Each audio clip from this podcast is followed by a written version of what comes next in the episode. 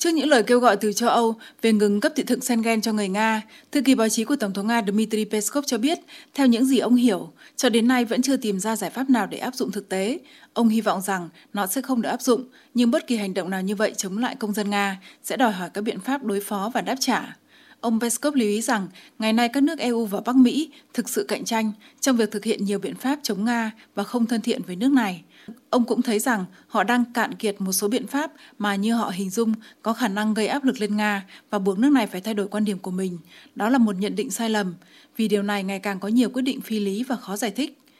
Liên quan vấn đề này, Cục trưởng Cục lãnh sự Bộ Ngoại giao Nga Ivan Volinkin cho biết, Bộ đang chăm chú ghi nhận những kêu gọi từ châu Âu để ngừng cấp thị thực Schengen cho người Nga. Hầu hết những tuyên bố này được đưa ra bởi các chính trị gia hoặc các nhà hoạt động xã hội bài Nga. Cùng với đó, Bộ Ngoại giao Nga đang nhận thấy việc dừng hoàn toàn cấp thị thực cho các công dân Nga ở các văn phòng lãnh sự ở Nga của Latvia, Litva, Ba Lan, Séc và Estonia.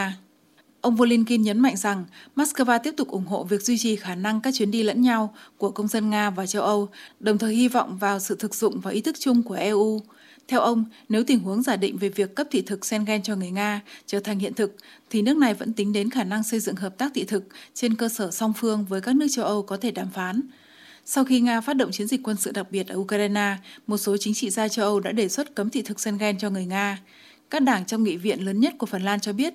họ ủng hộ ý tưởng đình chỉ cấp thị thực du lịch cho công dân Nga, bất chấp tuyên bố từ Bộ Ngoại giao nước này rằng không có thay đổi nào được lên kế hoạch trong chính sách thị thực. Ngoài ra, Cộng hòa Séc quyết định từ chối cấp thị thực và cấp giấy phép cư trú tạm thời cho công dân Nga và Belarus cho đến hết tháng 3 năm 2023.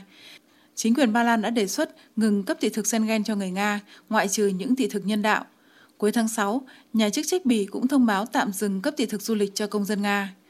Thứ trưởng Bộ Ngoại giao Nga Alexander Grushko cho biết, nếu các nước EU hạn chế cấp thị thực cho người Nga, Nga sẽ tìm cách đáp trả, vì những biện pháp phân biệt đối xử như vậy là không thể chấp nhận được đối với Moscow.